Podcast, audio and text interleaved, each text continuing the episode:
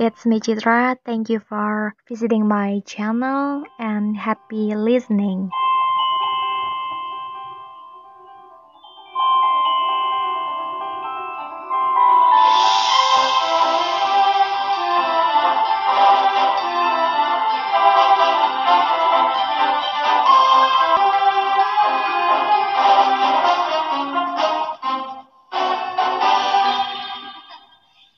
Bella, gadis cantik berhati mulia. Dahulu kala ada seorang pedagang kain yang hidup bersama tiga orang putrinya. Putri bungsu sang pedagang bernama Bella. Selain cantik, Bella juga seorang gadis yang berhati mulia. Suatu hari, sang pedagang hendak pergi ke kota untuk berdagang kain. Anak-anakku, aku akan pergi berdagang ke kota.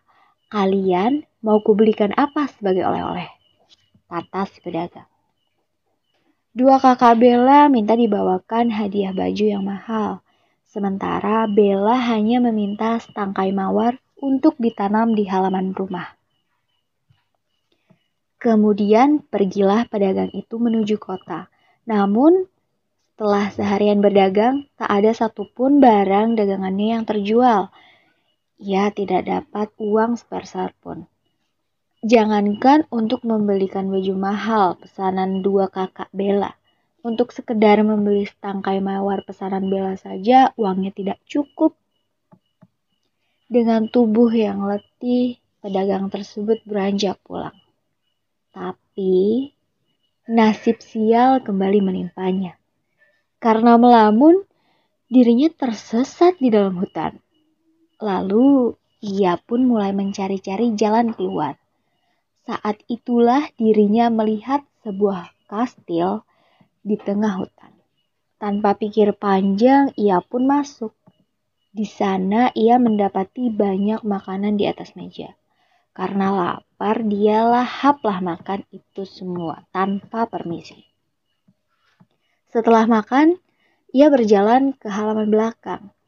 Di sana ia melihat taman yang di dalamnya tumbuh banyak bunga mawar yang sedang berbunga indah. Ia ingat Bella yang menginginkan setangkai mawar. Lalu ia pun mengambil setangkai mawar. Setelah mengambil setangkai mawar, ia pun membalikan badannya menuju pintu keluar. Tapi tiba-tiba muncul sesosok makhluk buruk rupa berdiri di hadapannya. Hei, kau pencuri. Kau telah mencuri mawarku. Bentak si buruk rupa. Pedagang pun gemetar ketakutan. Ampun, saya tidak diam. Kau akan aku hukum. Aku akan kau. Kau akan kutahan di penjara bawah tanah selamanya, kata si buruk rupa. Pedagang itu sekali lagi memohon ampun. Ia mengatakan bahwa hal itu terpaksa sebab setangkai mawar itu untuk oleh-oleh putri bungsunya. Setelah berpikir sejenak, si buruk rupa setuju melepasi pedagang. Asalkan bersedia mengirimkan putri bungsunya ke kastil sebagai ganti. Kalau begitu, putrimu harus menjadi pelayanku, bentak si buruk rupa. Pedagang tidak punya pilihan lain dan menerima syarat yang diminta oleh si buruk rupa. Ia pun bergegas pulang. Setibanya di rumah, ia menceritakan kejadian yang menimpanya kepada ketiga putrinya. Dua kakak Bella senang sekali bukan mereka yang meminta pohon mawar. Pedagang itu memandang Bella dengan tatapan yang sangat sedih. Bella anak yang baik dan sayang kepada ayahnya. Dengan tulus, ia menyatakan bersedia menggantikan ayahnya menjadi pelayan di kastil si buruk rupa.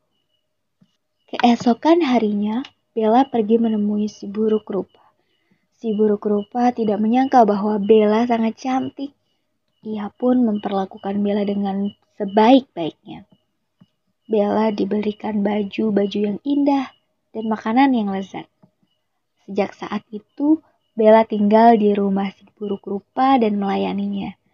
Lama-kelamaan, Bella dan si buruk rupa saling jatuh cinta. Mereka saling menyukai bunga mawar setiap hari mereka merawat dan menyiram tanaman mawar di taman bersama-sama. Hari berlalu. Sebulan sudah Bella berada di kastil si buruk rupa. Bella merasa rindu kepada keluarganya. Ia pun meminta izin kepada si buruk rupa untuk menemui keluarganya. Si buruk rupa mengizinkan Bella pulang, asalkan ia berjanji akan kembali lagi ke kastil dalam satu minggu. Kalau kau tidak kembali dalam satu minggu, aku akan mati kesepian tanpamu, kata si buruk rupa. Bella berjanji akan kembali dalam satu minggu, lalu ia pun pulang ke rumahnya.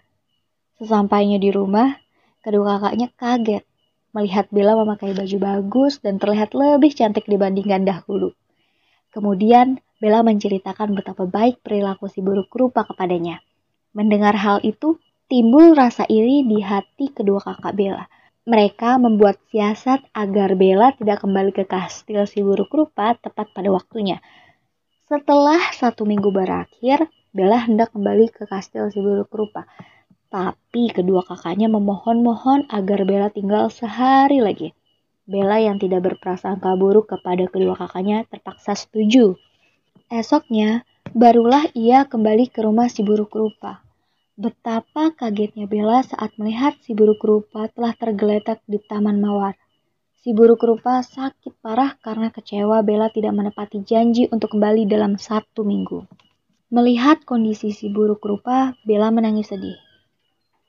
Saat air mata Bella menetes ke wajah si buruk rupa, tiba-tiba si buruk rupa berubah menjadi seseorang pangeran yang sangat tampan. Alangkah kagetnya Bella saat itu. Pangeran itu berdiri dan tersenyum kepada Bella.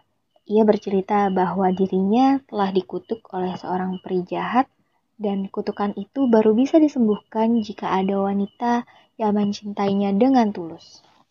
Setelah itu, sang pangeran pun menikahi Bella dan mereka hidup bahagia selamanya.